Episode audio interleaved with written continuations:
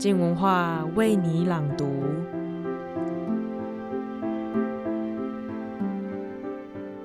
当看到美好的事物，好心情往往也就会跟着来。比如，我们会到户外去看山和风景，到美术馆看艺术画作。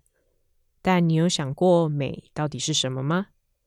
它是可以被定义，或是用更基础的元素来讲解述说呢？本周的王道环专栏要从科学的角度，由不同大脑间的互动来聊聊美与艺术。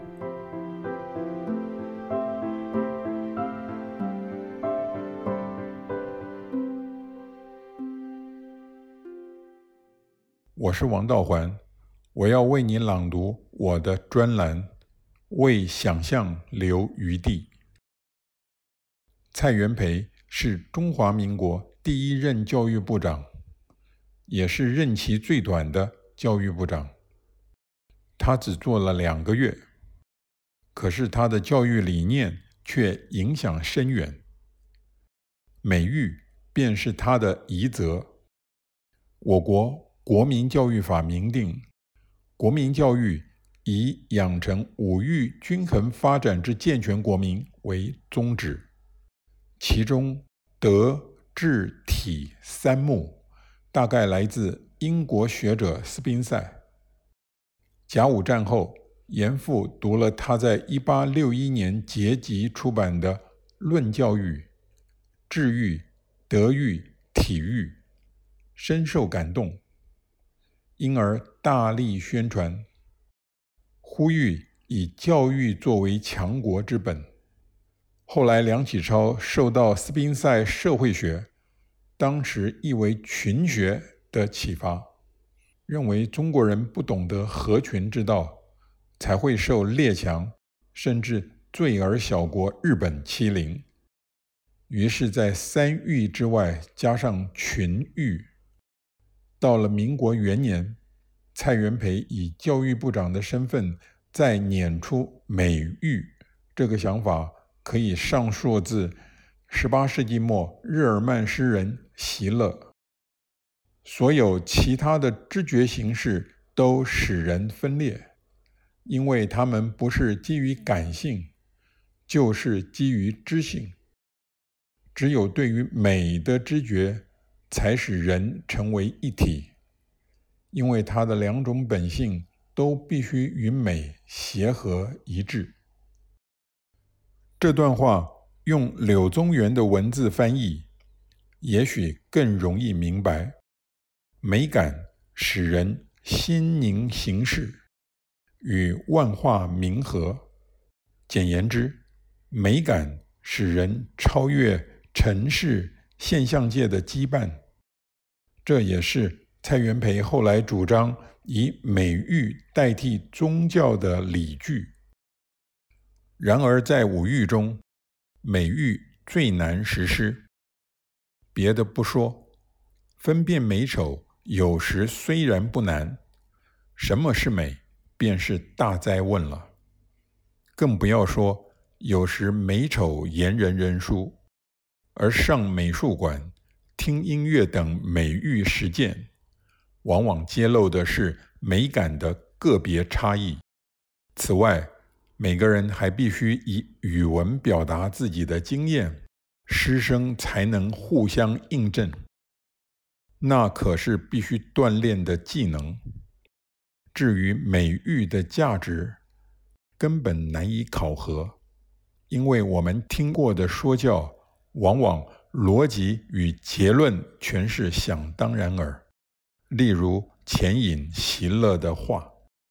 因此，有些科学家借诸神经美学的旗号，结合认知心理学与神经科学，寻绎美感经验的神经网络，以及艺术如何激发情感之类的大哉问，为美学研究注入了。新的思想研究资源。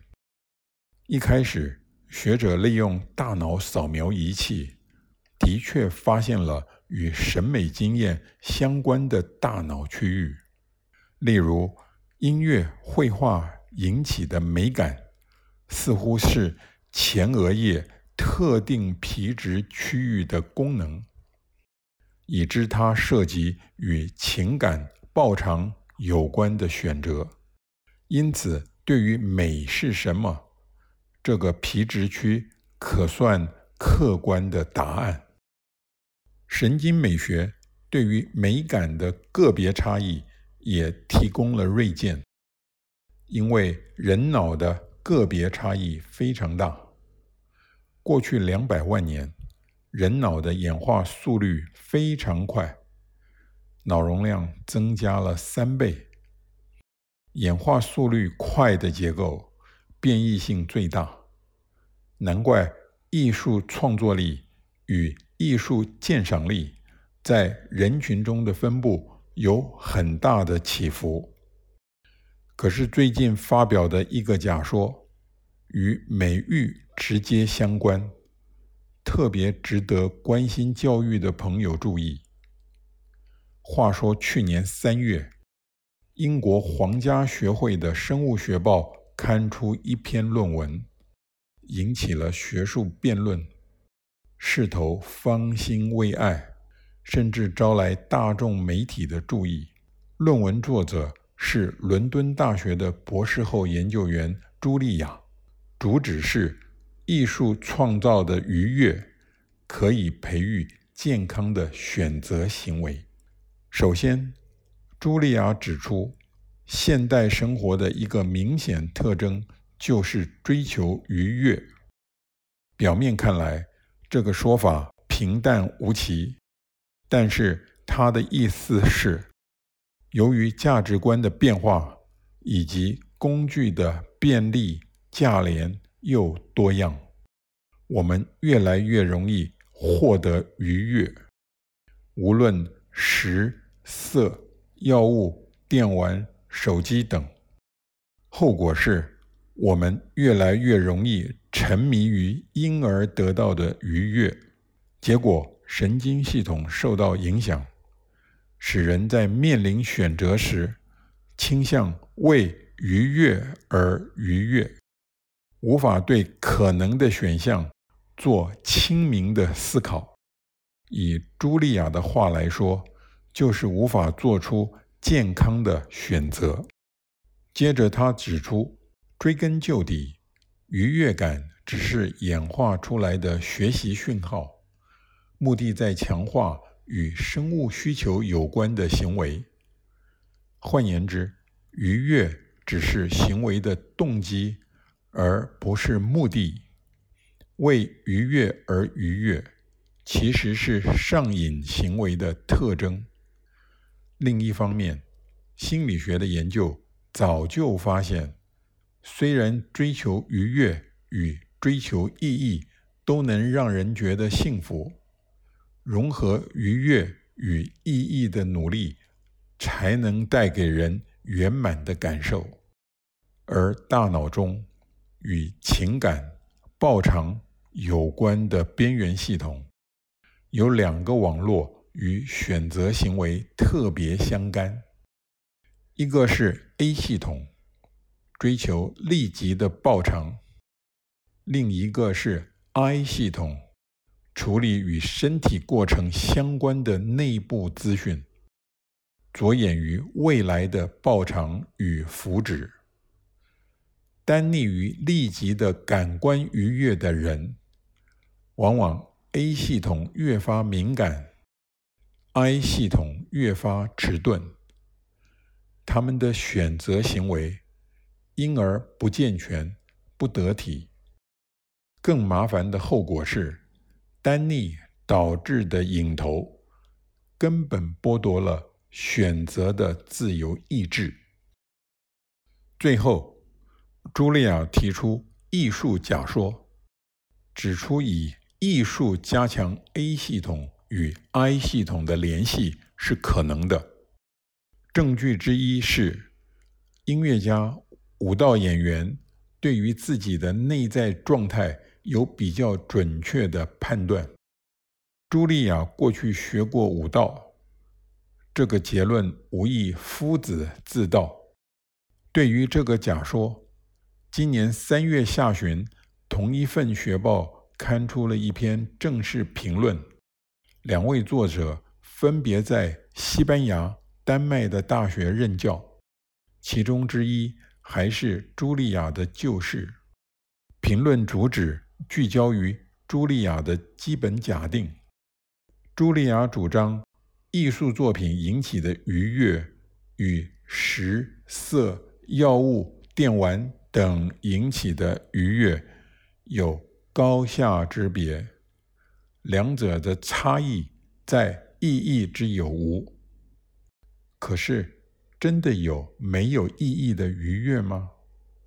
讲究口腹之欲，享受鱼水之欢，怎的就没有意义呢？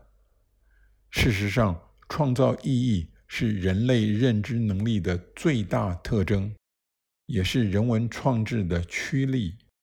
艺术作品的意义。是创造出来的，而不是内在于线条、形状、色彩，或者旋律，或者身体的屈伸俯仰。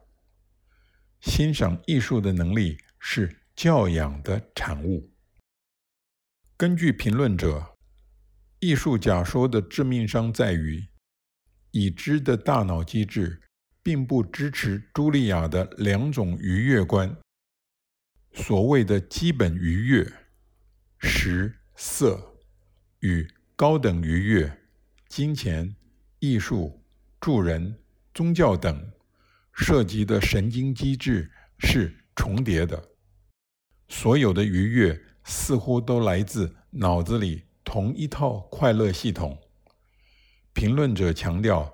那是神经科学的事实，而不是个人意见。引起新闻记者注意的正是这一点。自一九九零年起，认知神经科学便是流行文化中的显学。学者怎么会连这么基本的事实都没有共识？根据《纽约时报》记者的报道，面对这个问题。学界可分为三派：一派主张艺术引起的愉悦与其他种类的愉悦都来自同一神经机制；第二派支持茱莉亚；第三派则耸耸肩，说不知道或者根本不在意。不过，艺术的愉悦，或说美感，涉及的。不只是神经科学的事实，而是我们对于自己的理解以及了解人的理想方法。因此，科学家或科学界无论如何都得有个说法。以嘲讽、虚无的态度面对，并不恰当。毕竟，研究的金主是纳税人。现在没有人拿自己的钱做研究的。这场交锋至少提醒了我们，美育的理念似乎仍有论证的空间。